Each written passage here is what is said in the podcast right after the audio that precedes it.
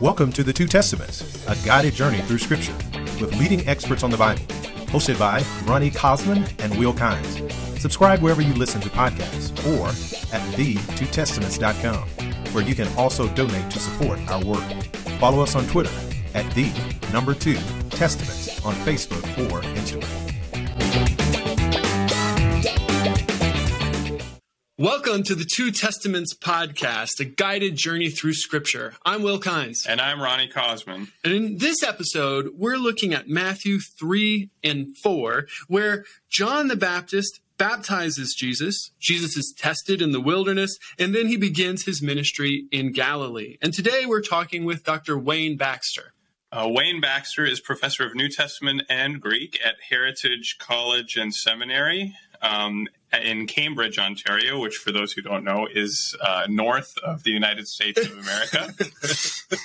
so he is a fellow Canadian. Uh, so welcome, Wayne. It's a it's a joy to have another Canadian on the podcast. I think we may be interviewing maybe one other Canadian. Right. Uh, I am outnumbered by Canadians in this episode, so that's right. That's right. Uh, Wayne is the author of Israel's Only Shepherd, Matthew's shepherd motif and his social setting, uh, which was published by T&T Clark, as well as forthcoming, if it's not out already, uh, Divine Shepherd Christology in the Gospel of Matthew. Uh, and that's uh, coming with Rowman and Littlefield. So, Wayne, tell us a little bit about uh, your what attracted you to the Gospel of Matthew? And you've got two books here on shepherd imagery. Maybe you could talk a little bit about that too. What, what do you find so interesting about the shepherd ma- imagery in Matthew as well? Sure. So, what drew me to Matthew is just when I started reading the Bible devotionally, just as a you know college age onward. I really what I really liked about Matthew was that he used the Old Testament so much, right? It's like you're reading one book, but you get like double bang for the buck because there's all this Old Testament in this New Testament book. So I really like that. And then, um, educationally speaking, I took a course. I did my MDiv at uh, Trinity Divinity School, and uh, one of the profs there, he was an adjunct at the time, Donald Verseput, and he did this course on Matthew's Gospel. And I just like, wow, this is so cool. And it's just like, there's so much there. And so I knew that um, when I would go and do PhD studies, that I wanted to do it in Matthew. So why I chose a shepherd was that um, at the time I was a youth pastor in Ottawa. That's north of the United States again. and um, when it was, I was there for about four years, and as I was getting ready to go back to do studies, I knew that I needed it's not crucial, but it's helpful to kind of have some topics in mind for PhD studies. And I'm a pastor slash shepherd, and so that was one of my ideas. And then when I got to Mac, um, Dale Allison, so this would have been fall of 2002, Dale Allison, who at that time was at um, Pittsburgh Theological Seminary, but he wrote the, the mammoth three volume work on uh, he and Davies, Davies and Allison commentary on Matthew. And so uh, five of us in the program were allowed to have like these 20 minute one on ones with him, those of us whose research intersected with his. And so in my 20 minute powwow, I just cut right to the chase and said, okay, here's my ideas. There's this, there's this, there's this. And he's like a computer bank, right? Because that's his and uh, he said, okay, well, that one played. That one, there's really not much there. And he's, oh, but the shepherd, yeah, that's yeah, there's some room there. And so he said there's a few articles uh, on it, but nothing big. There's a guy at Durham who was doing his PhD at Durham on the shepherd. So he later, uh, Allison sent me his email so I could connect with him. But yeah, that's kind of how I got Matthew and how I uh, wound up with shepherd. Great. Um, now, what for you, Wayne, is the most difficult aspect to understand about Matthew 3 and 4? Is there any particular verse or issue that you grapple with? Uh, well, I think with Matthew 3 and 4, it's really that, um, like Matthew 3 itself can get very um, overshadowed by 4 because 4 is the temptation narrative which is you know mm-hmm. larger than life, and you've got movies, the, the Last Temptation of Christ, and mm-hmm. so three kind of gets lost in the shadow of four, and then four itself, the temptation narrative is only half the chapter, basically, right? And so we we in the church we tend to focus on the temptation narrative or the testing narrative because it offers us really important principles for dealing with testing and temptation, that kind of thing. But we kind of lose the other parts of the chapter and chapters. And so uh, both of those chapters are pretty integral to the, the story of Matthew and how he unfolds the story of Jesus. And how does that fit in? How do these chapters fit into this broader story of Jesus in the gospel? The introduction to Matthew's gospel is chapters one and two. That's pretty standard. Some scholars extend it into chapter four, uh, but the consensus is that chapters one and two, that's the introduction. So there in the introduction, Matthew introduces us to Jesus, who Jesus is. He's the Christ. He's the son of David. He's the son of Abraham. And so, like, he's the ruler of Israel. He's the one who's going to save his people from their sins. So you have all this rich Christ- and explicit Christology uh, in chapters one and two. Uh, he, he fulfills scripture. His mission will fulfill scripture. His birth fulfills scripture. Even his geographical movements in chapter two fulfill scripture. Um, and then the other part in, in the introduction is how people respond to his birth, right? So the Magi who respond well, and then the Jewish leadership who respond poorly, and Herod ends up trying to kill him. So the introduction there, uh, we're introduced in Jesus. He's God's appointed Messiah to extend God's kingdom, God's uh, program uh, on the earth through the, the, kingdom of heaven. And so then you have chapters three and four. Um, and in chapters three and four, that is Jesus preparation for the mission. So the mission doesn't start till the kind of the tail end and midway through chapter four. But in chapter three, the, his preparation begins with his baptism, right? And then from the baptism, we'll talk about that a little bit more. You have his wilderness testing, which is also part of his preparation. And then the mission begins in 417. Jesus comes into Galilee preaching, repent for the kingdom of heaven is at hand. So then in the Sermon on the Mount, chapters five through seven, you have the, the kingdom advancing through Jesus preaching through his words. And then eight and nine, you have the kingdom advancing uh, largely through his works, through his deeds, his exorcisms, his healings. And then the rest of the chapter, uh, sorry, not the rest of the chapter, but the rest of the book is kind of this intermingling of the, the advancing of the kingdom through his teaching, the advancing of the kingdom through his, his, um, his therapeutic acts, his exorcisms. Uh, and then, of course, it climaxes uh, with his death, burial, and resurrection at the end. So, so three and four are basically his preparation for the mission, which begins in 417 and goes till the end. Now, I, I, hadn't noticed this before until I was actually preparing the questions for the episode. Uh, is that the wilderness is a prominent theme that sets the stage for both John the Baptist proclamation and for Jesus testing in the wilderness. So you have in 3 1, in those days, John the Baptist appeared in the wilderness of Judea, proclaiming, Repent, for the kingdom of heaven has come near. And then in chapter 4, we read that uh, Jesus was led up by the Spirit into the wilderness to be uh, tempted or tested by the devil. Is there something significant about the wilderness setting here, setting the stage for both of these episodes? Yeah, I, I think there definitely is. And Matthew actually picks this up from his source, right? He's using Mark to help write his story of Jesus. And Mark uh, wilderness, depending upon your translation, wilderness or desert is even more prominent in Mark than in Matthew. But it is it is important here, specifically in these chapters, because I think the wilderness setting is part of in these chapters. It's part of Matthew portraying Jesus as Israel, right, as the true Israel, as the ultimate Israel, Israel par excellence, right? So, so for example, like Israel he's called Israel is called God's son in Exodus 4.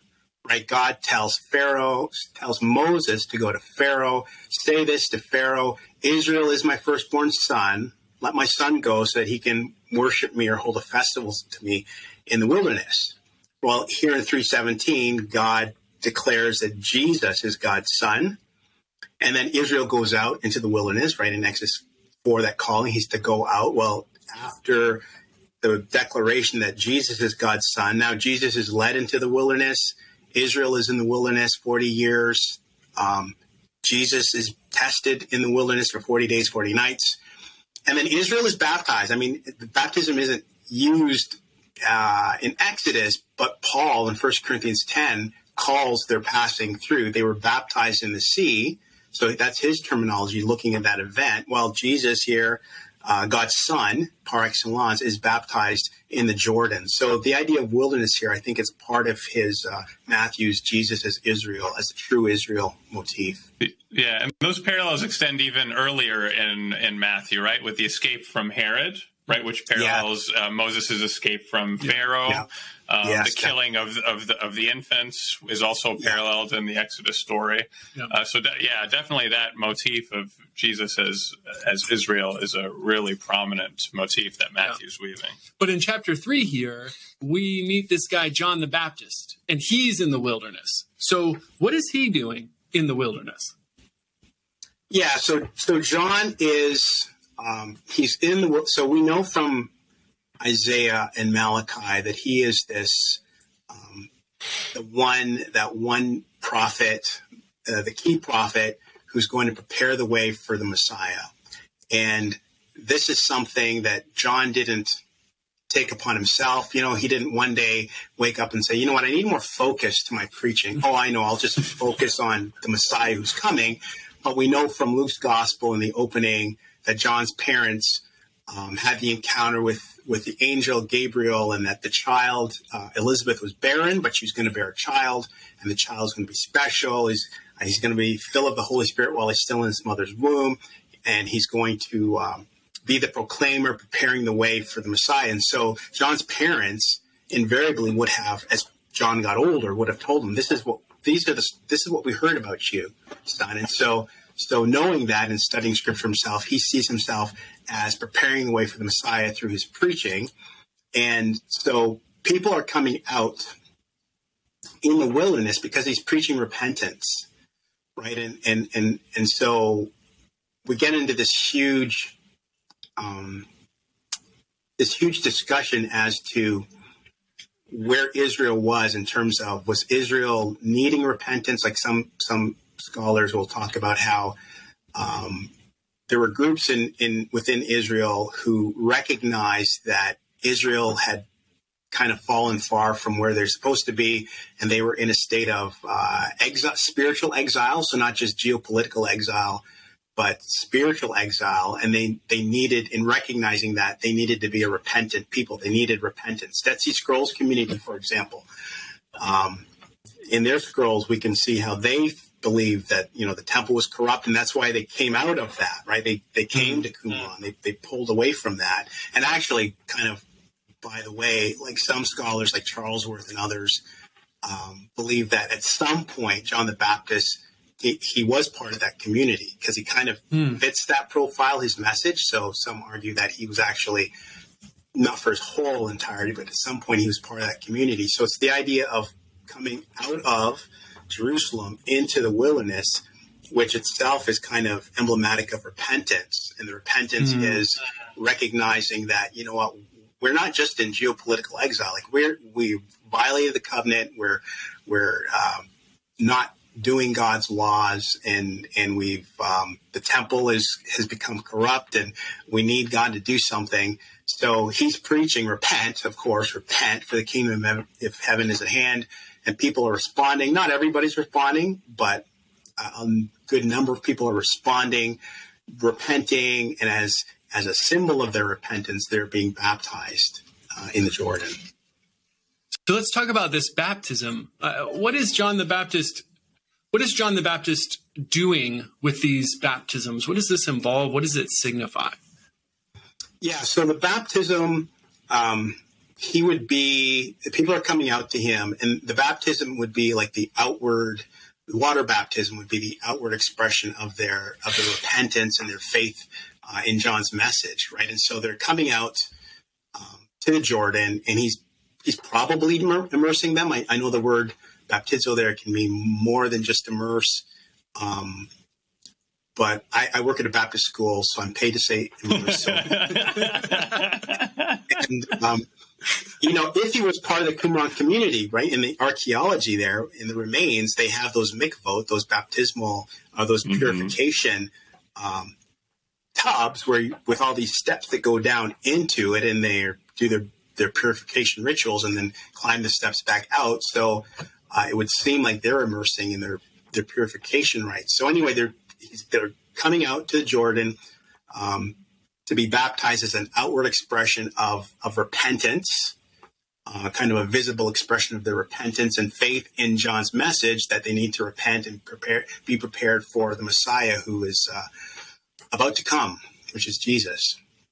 So you mentioned this baptism. It, it's not a new thing that he invented or came up with. Right. Even though his name is John the Baptist, one of my kids were like, "Well, of course he baptized people. That was his name, John the Baptist. It's kind of set for him." You know, I had a once had a professor who ins- who insisted on actually using the language John the Baptizer uh, because to because to say Baptist makes you think that he's like a contemporary Baptist. Right. You know, right. the patron saint of the Baptist. Yeah. but uh, what? So he's picking up on a Jewish custom that was already practiced before his times. This right? Yes. Yeah. And and but the difference here is that uh, whereas the purity rituals that were being practiced at that time were specifically uh, connected to the Mosaic law. Uh, here, uh, this this rite is not connected to the law, but it's connected to John's message as the forerunner for the Messiah. So they're being baptized as part of their preparation for uh, the Messiah when he comes. And Matthew identifies John as the forerunner for the Messiah by citing Isaiah 40, verse 3. So he says, and this is verse 3 of chapter 3 this is the one of whom the prophet Isaiah spoke when he said, The voice of one crying out in the wilderness, prepare the way of the Lord, make his paths straight. So, how is Matthew applying this passage from Isaiah to John? Yeah, so Matthew, I think he's applying this this verse, and not simply this verse. He kind of takes out this verse in the parallel in Luke three. It's like five verses, this verse and a chunk of other verses. So really, that suggests that the entire passage is in Matthew's mind and Luke's mind when they're applying this text uh, to the Baptist. And so, like Isaiah, he was prophesying um, that, like in those days, in that day, like God was going to do something in the future. And you know, we talk about you know God's future works as eschatological, right, pointing to the future. And so the idea here is that uh, Matthew's applying Isaiah 40 eschatologically. So the, what Isaiah and Jeremiah and Ezekiel and all these prophets are prophesying, because they all speak of that refrain in that day or in those days, pointing to some future um, day when God was going to act dramatically and climatically, like in space time uh, amongst his people that those days, that that day is now here. And specifically, because it's Isaiah 40, he's talking about like Isaiah 40 is, was is about the Exodus, right? Isaiah 40, um, the southern kingdom had been in exile, Babylonian exile, for 70 years. And then Isaiah is speaking of God's people's release from exile, but he's describing their release from exile using the original Exodus language, right? In Exodus, what is it, 12, 13, 14, in that area where God uh, delivers Egypt from out of their 400 years of bondage. And so, in delivering them out of their their um, bondage, in the book of Exodus, the seas are parted and they pass through dry land. And so Isaiah picks up on that language, even though literally it really wouldn't have applied. But metaphorically, he's saying this this Exodus from exile is like that Exodus. But even mm-hmm. then, there's still a future great Exodus. And so I think Luke and Isaiah sorry, Luke and Matthew are saying like that Exodus is pointing to the one truth, the, the, the, great Exodus that Jesus is going to enact. Um, well, Messiah is going to enact when Messiah, which is Jesus, uh, arrives on the scene. And you already have echoes of exile earlier on, I think, um, uh, like in the in the opening, in the introduction, in the in the Babylon, in the in the genealogy right? Three times uh, he re- he references the deportation mm. to the to the Babylonians, and in fact, mm. within the structure, the three fourteens, the Babylonian exile is kind of like a hinge point. Mm. And so Jesus is, and the fourth, the third fourteen isn't fourteen; it's actually thirteen. And so I think it's the idea that Jesus is born into this exile, and it's from out of this exile that he is going to rescue. There's going to be a great exodus. He's going to rescue his people once again from their their spiritual exile. And John's message here seems to really resonate because we read in verse 5 Then the people of Jerusalem and all Judea were going out to him, and all the region along the Jordan, and they were being baptized by him. And we hear in the following verses that that includes Pharisees and Sadducees that are coming out to him. So, why are so many people coming out to be baptized by John, including the Pharisees and Sadducees? Right. That's a great question. I mean, they've all been really good questions. So, uh, the one distinction I would make, I guess I'd make two. Um, so, verse five, Jerusalem was going out to him in all Judea and, and all the district around the Jordan, and then talks about Pharisees and Sadducees. So, um, all there does not mean like everyone without exception. Um, because we do know that explicitly in the um, after Jesus cleanses the temple in chapter 21 and then the the religious leaders come to Jesus and they say by whose authority are you doing this? And uh, he says well you know what? I'll I'll answer your question with a question. John's baptism remember John's baptism? Like whose whose authority was he doing that? Like was it from heaven or was it from men and so they say, okay, time out, and they huddle up. You know, okay, well, if we say, if we say that, well, it's for men, then the people here are going to hear that, and they're going to be mad at us. They might, you know, do some stuff to us. Uh, okay, yeah, but but if we say from heaven, then Jesus is going to ask, well, then how come you didn't believe him? Right. Mm-hmm. So hmm. the fact that they didn't believe him, they weren't baptized by him. So there were. So when the scripture uses all, there, it's not all. I would say it's all, meaning all without distinction, meaning all kinds of people were coming to be baptized by him.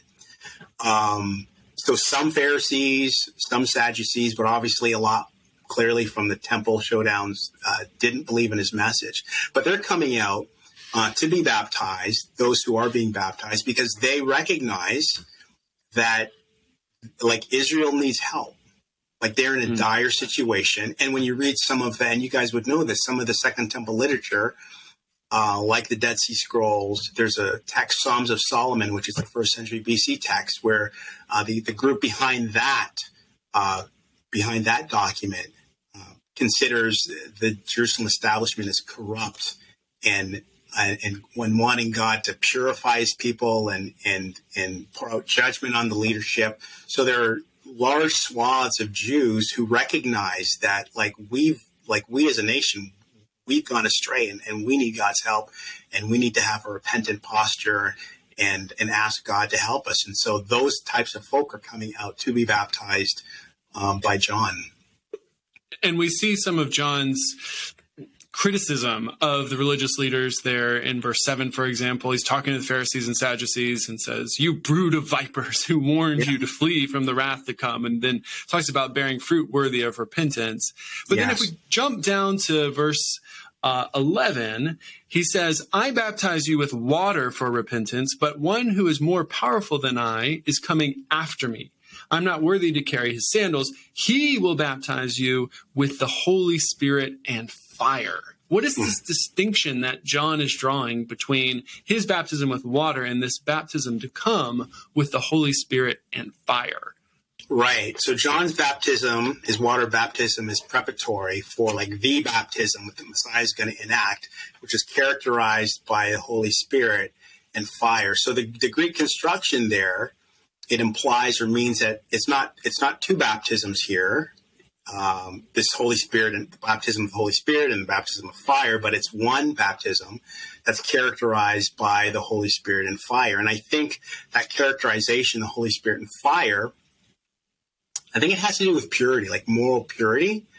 Um, that expression, baptized by the Holy Spirit, uh, I think Matthew is alluding there to Ezekiel 36, 25 to 27. Like, so Matthew uses, he alludes to Ezekiel quite a bit in his gospel. Uh, there's verbal allusions in 936, 25, 32, 26, 32, I think it is, uh, in 18.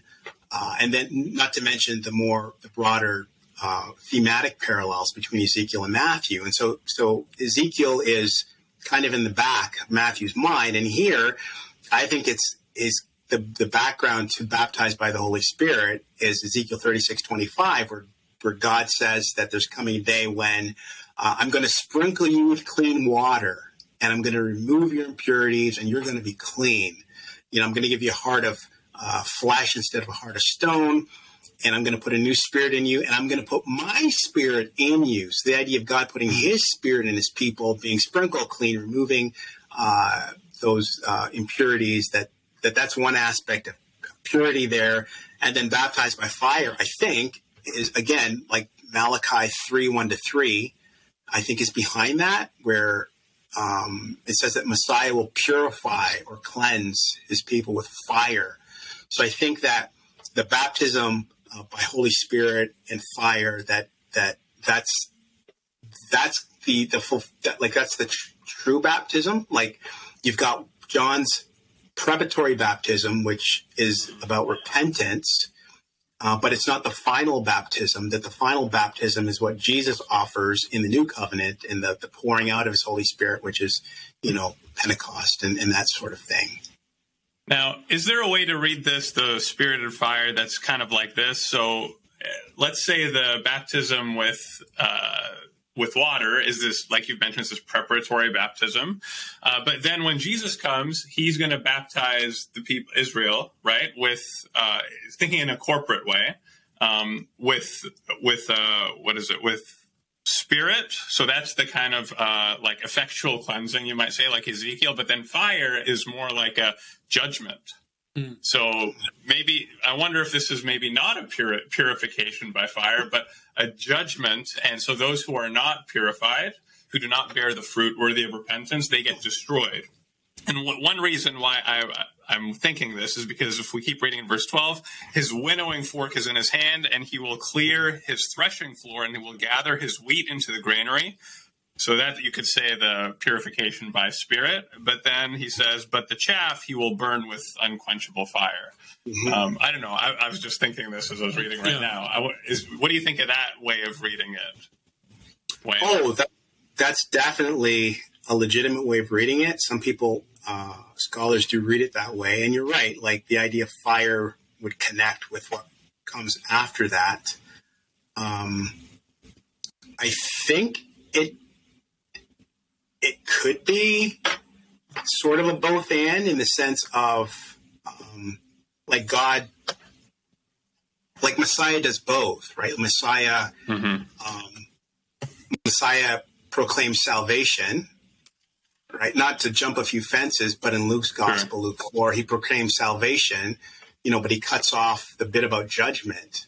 And so, because judgment is still yet future. So, um, fire can kind of have both. It can, it can talk, okay. it can evoke judgment for sure, a future yeah. judgment. Uh, but then there's still also that purification aspect. So it could be a both and, or you could okay. write it. I could be wrong. yeah, right. I, I could be wrong. Great. Okay. Excellent. Uh, let's turn now to John baptizing Jesus. And just like the people and the Pharisees and the Sadducees, so also Jesus now comes to be baptized by John. Why does Jesus being baptized by John fulfill all righteousness? I mean, it seems kind of interesting and peculiar. How how is it proper or fitting that Jesus becomes baptized by John? Right. And he says it's fitting for us. So you and me, John, for us to fulfill all righteousness, not just Jesus. And so um, the first thing we have to understand is that we have to think of righteousness not in the way Paul typically uses it. Uh, you know, Paul oftentimes righteousness is justification by faith, right? In Romans, Galatians, etc.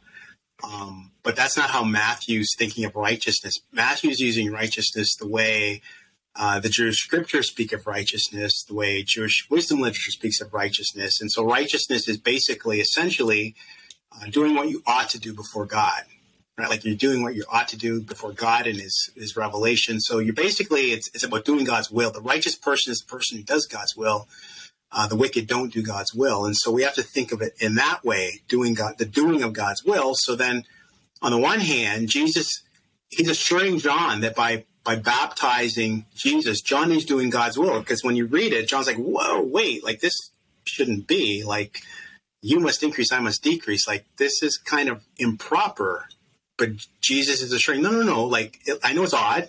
It's kind of odd, but we're we're still you're still doing God's will. You're not sitting and baptizing me. It's, all is good.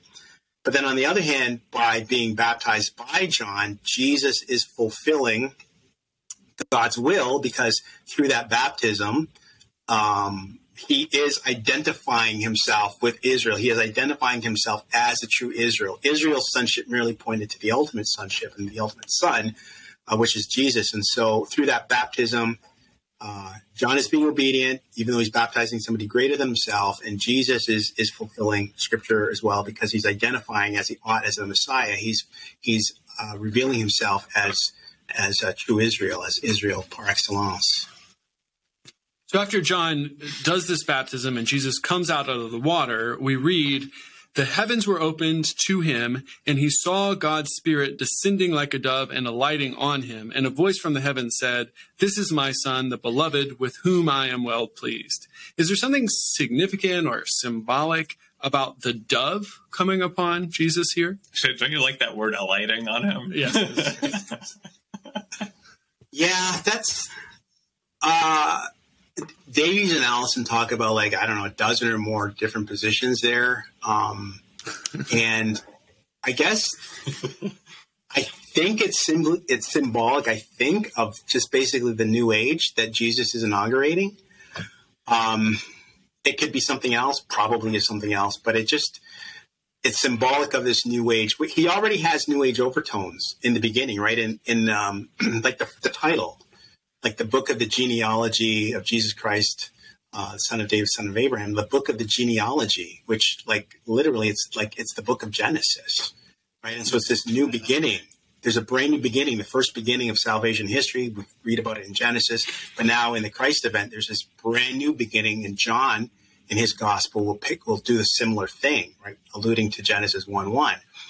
So you have that, and then you have the in those days, right? In three one eight, in those days, in that day, like like God's going to do something new and dramatic and climactic. And so, so I think dove symbolizes that. Um, you think of the dove and Noah, like Noah is basically a reboot. Uh, mm-hmm. Uh, things start again from Noah. And so when they're in the ark, the dove's flying back and forth because it got nowhere to land. And, and, uh, so and that might be in there. So, but it's, yeah, it's, I wouldn't go to the mat for any position. Yeah. Now, when when God's voice says, "This is my son, the beloved, with whom I am well pleased," um, what are some of the p- possible Old Testament passages that are being evoked, and what what might that tell us about the identity of Jesus?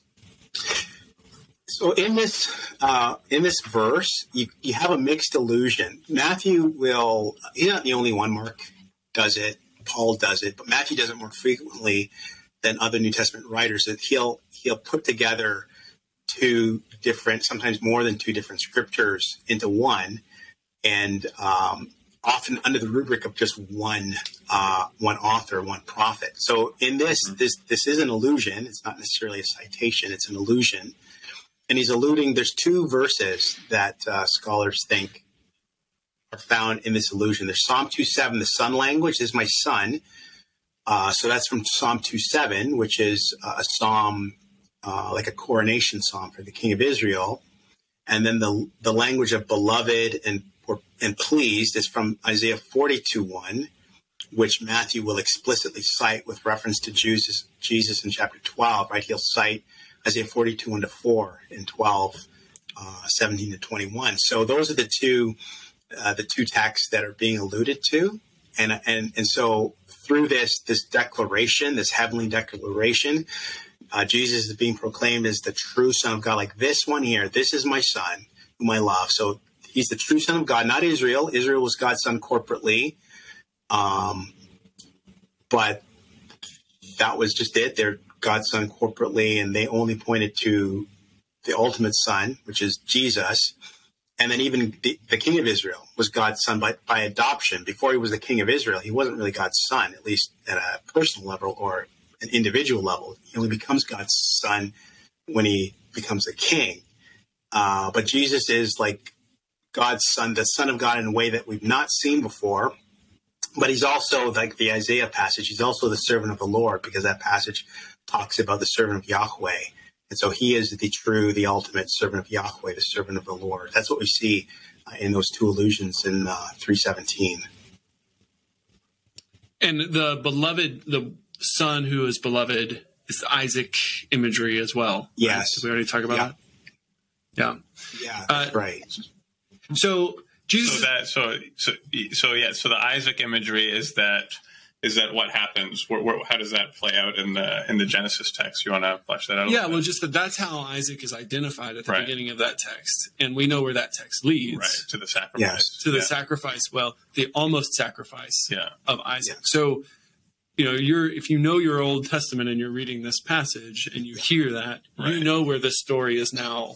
Right. And so some of this stuff is disputed, right, in terms of exactly which of these Old Testament, you know, passages are being evoked. But I think on that uh, passage, I think when we talked to Richard Hays, he mentioned that one of his students, who's Dr. Leroy Huizenga, uh, has written a book on the new Isaac uh, motif in the Gospel of Matthew, which is really fascinating. And he finds the, these other interesting places in Matthew where Isaac, it- you know, the tradition of the binding of Isaac, Yep. right, in Jewish tradition, where Isaac willingly goes to be sacrificed. He finds places that he thinks he sees in Matthew where that's happening, which is really fascinating. Yeah, but I think Wayne is exactly right that Matthew is just so steeped in Yes. Israel's scriptures that Yeah. all of these illusions are mixing with one another and contributing to one another. Right. right. But the payoff here is the identification as Son of God. But we're about to see that identification tested. Uh, so immediately after this, we're told at the beginning of chapter four, Jesus was led up by this Spirit as descended upon him into the wilderness. So we're back in the wilderness again, into the wilderness to be tempted by the devil. And the devil is over and over again going to ask him, if you are the Son of God, then this or that. And we're going to talk about those specific tests in a second. But I noticed earlier when you were talking about this these chapters in the context of the whole book, you said tested or tempted. Uh, so there's some debate about how we translate the Greek word here. Uh, what's at stake there, and how do you prefer to understand what's going on here? Yeah, I've I've always uh, taken it as tempted, and I think that's just through uh, evangelical church culture. It's just we take it that way. Um, but I think in light of, and I just thought about it as I was the question was asked, in light of the fact that Deuteronomy eight is is explicitly drawn upon, is probably uh, better to think of it because the word can mean tempt and it can mean test. And so um, it's probably test. If it's tempt, that kind of opens up the the question of the you know the impeccability of Christ. If Christ is God, can he really be tempted? Uh, was he able not to sin or was not able to sin? And if he's not able to sin, and how is he really can he sympathize with us? And uh, I'm not smart enough to solve that debate. I'll go with tested way Israel was tested explicitly, like Deuteronomy 8 says, like the Lord humbled you to test you. And so I think it is a better way of, of looking at it is, is test. Um, and so the devil is testing Jesus' divine sonship. He's just been identified. This voice from heaven, this is my beloved son. And then a couple verses after that, if you are the son of God. I don't think it's a matter of the devil saying, you know what, there's a few other candidates here. There's John and there's some other people. So let me just like I, I think he knows, but I think what he's trying to do is get get Jesus uh, to fail the way Israel, God's firstborn son, failed in these tests. Because if you can get him to fail, then the mission of God is is dead in the water. And so he, he he comes at him in these three different tests to try to get him to to fail. Yeah, I wonder if there's if it's kind of a distinction without a difference, the whole tempt versus test thing, because how are these actually tests if they don't involve test. some kind of temptation? temptation to do right. something else. I think I think the so I so I actually you know do you remember when uh, there was that news about when the Pope was going to uh, or was going to update the Lord's Prayer, uh-huh. um, and some of it had to revolve around that. Lead us not into temptations, which is the same Greek word here. Right, right. You have that there, but the one of the objections to the translation was that it implies that God leads people into temptation. So I was going to write up a piece and submit it to a newspaper or whatever, uh, an opinion piece on this. And then I submitted that piece to a venerable professor, okay, uh, and asked him to critique to critique my, my attempt at uh, you know giving an account of this. And his point, so he, he said that in his mind the term for tempt or test that we translate peirazo is that in his mind the term does not take on the kind of inner life mm. uh, the inner temptation until later. Okay. So he thinks that's a later development and that we shouldn't read that back into here. Okay. Um, so that's kind of his was his caution about it. Um, so what you do with that though i mean certainly i think that you ha- you have to be envisioning with these tests some kind of inner dynamics going yeah. on, right? And some kind of inner deliberation. Whether yeah. it's enfolded in the term or not is another question. Sure. Yeah. Well, let's look at these tests. Uh, the, the setup is that Jesus has fasted for 40 days and 40 nights, and the, the language of 40 there clearly is intended to evoke the 40 years in the wilderness, as Wayne's pointed out, that Israel's mm-hmm. experience is behind here. Uh, but the first test seems really relevant to that setting in that Jesus is clearly going to be hungry after 40 days and 40 nights. And then uh, the devil comes and says, If you are the Son of God, command these stones to become loaves of bread. So, what's going on in this test, and what do we see through G- Jesus' response here? So, the first test is like, so the devil's trying to get Jesus to act, at least in my view, to act independently of God for personal gain. Right. And that's something that Israel failed at, like in like multiple times. But for example, even something like the manna, like they're complaining, God gives them manna, and then God says, "Okay, but make sure you only connect collect enough manna for the day. Don't stockpile it." And what do they do? They stockpile it because, well, my neighbor might get more than my share, and and and and so they fail, And so he's getting Jesus to act outside of God the Father, to act independently for his own personal gain. And Jesus' response affirms his complete dependence on God. Man shall not live on bread alone, which uh, John 4:34, right? Jesus, the Johannine Jesus says, "My food is to do the will of Him who sent me." And so that first test, uh, he, he, clearly passes, but he he utters and and affirms his complete dependence on God. So he affirms that dependence through quoting from Deuteronomy 8 3, right. right. So it is written, one does not live by bread alone, but by every word that comes from the mouth of God. So then the devil, he catches on, okay, this is the way that this is going to work.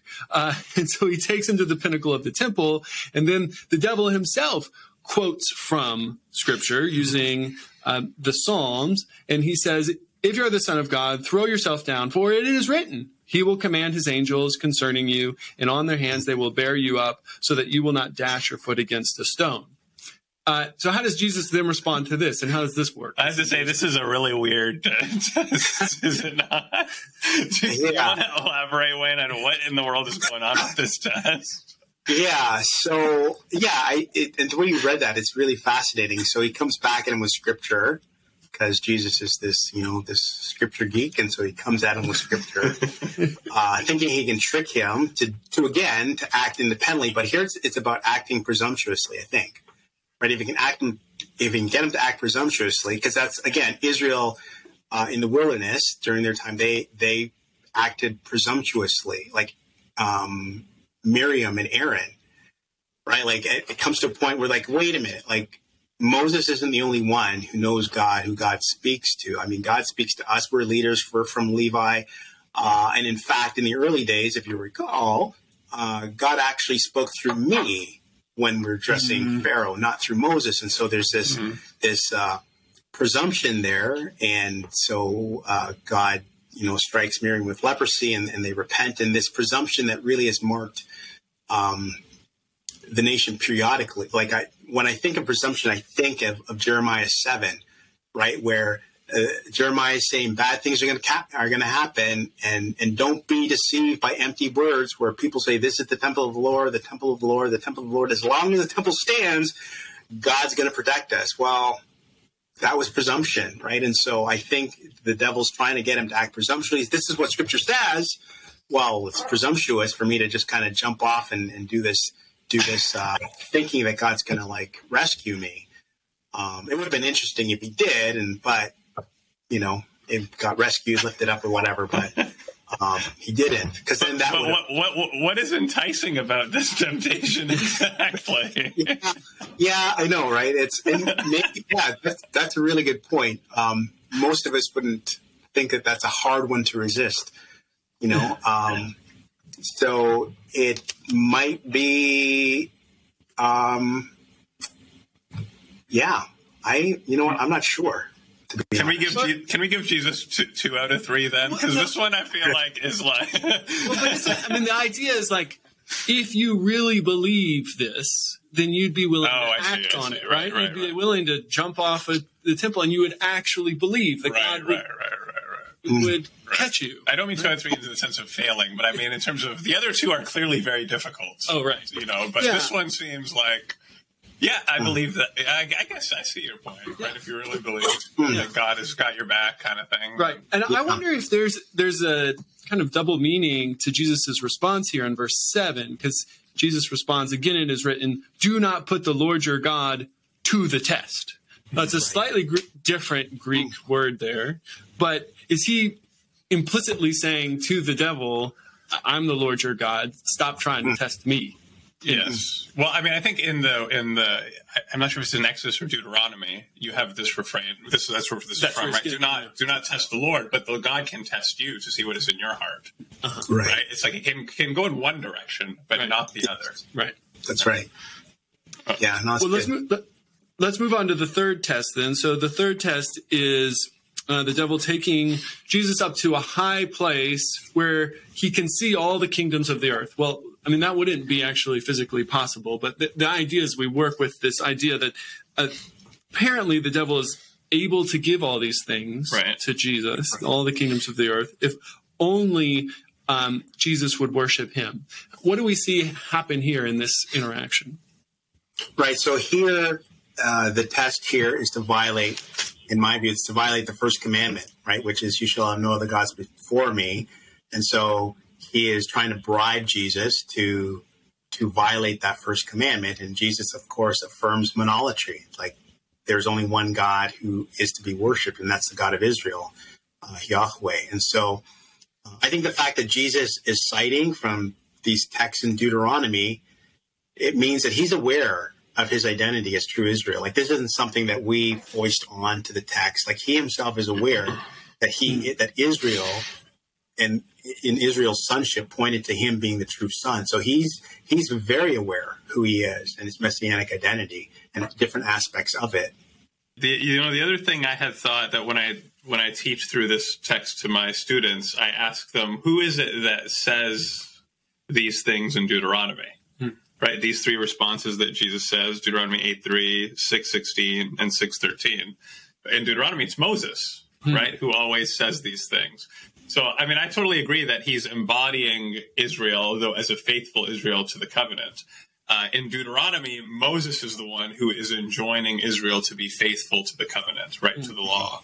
And so, in some ways, I wonder if he's not only embodying Israel in terms of his fidelity and not failing the test as the Son of God, as the as Israel, but also he's embodying the identity of Moses. Yeah, because that's what then he will do when he goes up onto the mountain and he starts to teach, right? You kind of have this uh, mo- new Moses motif.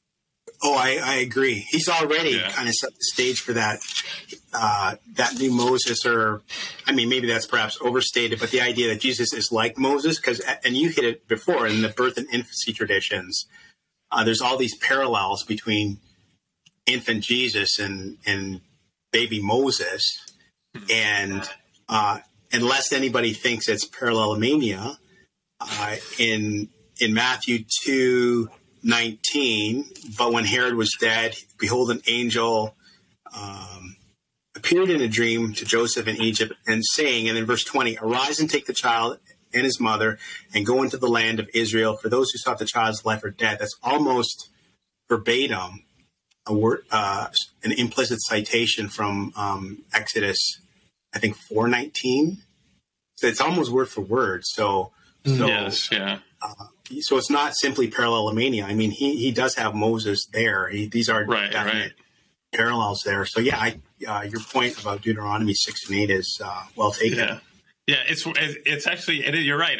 It's it is word for word because Mo, uh, Moses when he flees right from after he kills the is it after he kills the Egyptian when he flees and then he's he's outside of Egypt and then he's told that those Yeah. who sought sought your life are, are now dead or whatever It's something Yeah. something like that. It's, it's That's right. exactly like verbatim what Matthew does, which is fascinating.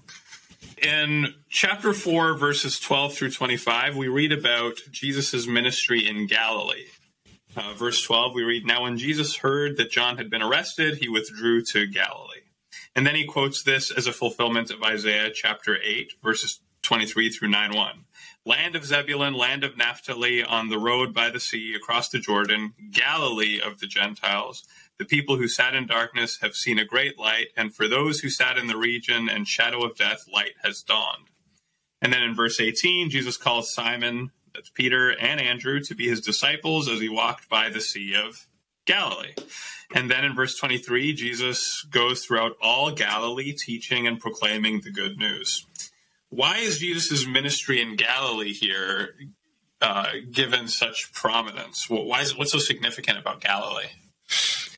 Yeah, I think that's a great question, and um, I hadn't thought about it a lot until I you asked me that question, and uh, I think there might be two things. Well, I, some some folks argue that that's actually um, Matthew's setting. He's actually the Mattheans are in Galilee, which I don't Okay. Necessarily adopt. Um, but I think the Galilean orientation to Jesus' ministry, I, I think it reflects, on the one hand, I think it reflects Jesus, his anti establishment or anti Jerusalem leadership stance.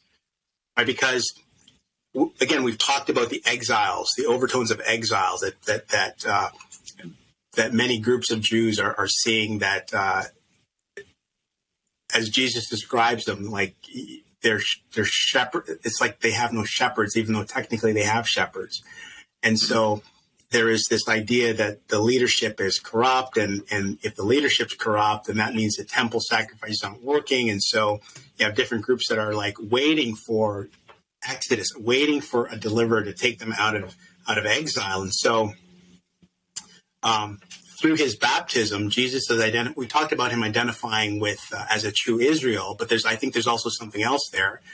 Um, secondarily, he's actually identifying with the pious, right? Because it's the pious who are coming out to be baptized by John, and the pious are people who recognize that like we're in bad shape spiritually, religiously, we're in bad shape. We need God to do something, um, and the message of repentance is resonating with them because Israel needs to repent corporately. And so by being baptized, he's first and foremost identifying as the true Israel, but he's also secondarily identifying with the pious. So those groups like Qumran and, and uh, Psalms of Solomon and other groups like that, insofar as they recognized that Israel was in bad shape and needed repentance, uh, they're correct. And so Jesus aligns uh, with that. And, and, and so there's a new need for, for leadership because the present leadership is, um, is not doing what they're supposed to be doing. So I think the Galilean orientation is this idea of of um, it, it kind of I think it it, reflects that anti-Jerusalem leadership um, stance of his. On the other hand, I think it's kind of serves as a bridge in the mission between Jews and Gentiles. Um, like Galilee, of course, is you know the northern kingdom of Israel, but the, the Isaiah text talks about Galilee of the Gentiles, and we do know that there were some cities in Jesus' day or Matthew's day um, that were highly like they were very a lot of Gentiles lived there, like Sepphoris, mm. Tiberias. There's lots of Gentiles there, and so in evangelizing Galilee, um, those Gentile cities are part of Galilee, and so in a sense, it's kind of um, like a, a seed, if you will, to the greater mission, whereby the mission was always intended to go beyond the borders of Israel uh, to all the nations, Matthew 28 19. Um, but even within Galilee, like the, the nations um, are starting to be reached with the gospel of the kingdom. So I think that's, I think that's at least part of the Galilean orientation. Now, how is Matthew interpreting and using Isaiah 8, 23 to 9, 1 here in light of this uh, prominence of Galilee and and other things that you, you think are important? Yeah, so I think again along those lines, then like the Galilean ministry is fulfilling scripture, Isaianic scripture, and even from the days of Isaiah. So even though you know God's people was you know was Israel centric uh, in the Old Testament under the Old Covenant, that even from the days of Isaiah, there was it was God's intention from the start um, to go beyond the borders of Israel in in claiming and and restoring a, a, people. It wasn't. It was never. It was never his intent to just keep it within the borders of Israel. But from the beginning, from the days of the Old Testament, because obviously it's it's much easier to see in the New Testament, but it's, so it's not a brand new thing. It's not like the New Testament comes like, oh, this is never, you know, going to the Gentiles. That's totally, you know, off the radar. No, it's not. It's there from the beginning, from Isaiah and and Amos and other passages like that. So, so I think that his Galilean ministry is fulfilling scripture and it's starting to fulfill the scripture of, of Gentiles even being reached with, uh, with the message of the kingdom. Mm-hmm. Great. Well, Wayne, thank you so much for walking us through these two chapters here. There's a lot that's going on in these passages. Uh, before we let you go, we have one more question for you. We like to conclude our conversations with uh, asking for a blurb, you know, the genre that biblical scholars seem to have perfected. We see it on the back of all these books. so, is there something that you would recommend to us and our listeners? It could be a book, but it could be anything else. It could be a TV show or a movie you've come across. Or a bar of soap, like. Okay, we have a recently recommend a bar of soap that he particularly appreciated. Uh, so, it could be anything. Uh, do you have a blurb for us? Yeah, you know what? Originally, I was going to give you a book, uh, but then I saw the bar of soap, and I thought, oh, I've got to go. I've got to go a different direction here. you can also give us the book too. You can do both if you want. so, along the lines of the bar of soap, I commend to your listeners, to your viewers, uh, duct tape. Uh, okay, okay, duct tape. Uh, duct tape, not just for the obvious uses of duct tape, which you know my wife rolls her eyes at when I use duct tape. but um, you know, like you have wallets, and and your standard men's wallet is quite huge. And so yeah. what I did was I crafted a uh, a duct tape wallet. Nice. All duct tape. Took me an hour to do this. So you know what? You've got like your credit cards in there. Got, got uh, your thing for the for your money goes in there your business cards go right there to pull out. Wow. Yeah. So. So did you find like a YouTube tutorial on how to do that? No, no, I didn't. Wow. I just, I just made it, and uh, this is actually this is 3.0. Uh, a few years ago, I made 1.0. I, it was just, it was the basic gray one, and I was in a computer store, and I was I was going to pay the bill, and I pull out my duct tape, gray duct tape wallet. And tape wallet. I said, "Yeah." He offered me thirty bucks for it. I'm like, um, "No." I thought about it. I said, "No." But then I gave it to my son. My son was, I guess, 13 at the time, and so I gave it to his friend who saw it and was really enamored by it. So I just gave it to him. So I made 2.0, which was black and uh, white, and then and then I wanted it smaller still. So this is 3.0 and it's leopard and if you're,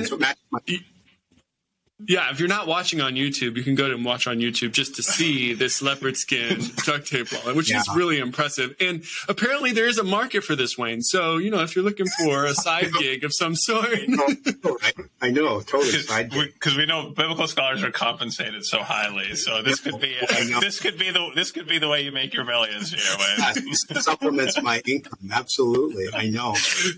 so we do like on our uh, social media to put a link where people can purchase the things things that are blurb. So put that website together real quickly and we can, you know, put a link to the Wayne Baxter duct tape wallets. and, you know, once people listen to this episode, you're probably to, your, your, server's going to. But I just have to say, it does look pretty compact it and, great, you know, yeah. pretty cool. I mean, I, I, for the right price, Wayne, you've got a customer right here. That's fantastic. Uh, well, thank you so much for the blurb as well. It really has been a pleasure uh, talking with you and learned a lot about Matthew 3 and 4. Uh, for our listeners, uh, I'm going to encourage you to resist the temptation to just stop the podcast here and put your phone away or however you're listening to it. Instead, go to Apple Podcasts. And you would really be helping us out if you put in a five star rating for the podcast. It really helps get the word out about the two testaments. Or, I mean, perhaps even better than that is just tell a friend about the podcast. That's helpful as well. And this is a test of your fidelity to the Two Testaments podcast. Do yes. not fail the test. Don't fail the test. We should have found some some verse from Deuteronomy that we could have applied to this situation, uh, but we didn't think ahead about that. Uh, but thanks again, Wayne, and thank you for listening. The Two Testaments is produced with support from Samford University, where Ronnie Cosman and Will Kynes are professors in the Department of Biblical and Religious Studies. Thanks to you, our fellow travelers, who support this journey by donating on our website thetwotestaments.com. Thanks also to Cam Thomas, Joe Zelder, and the team in the Samford Faculty Success Center, and our student assistants for their help with production, editing, and promotion.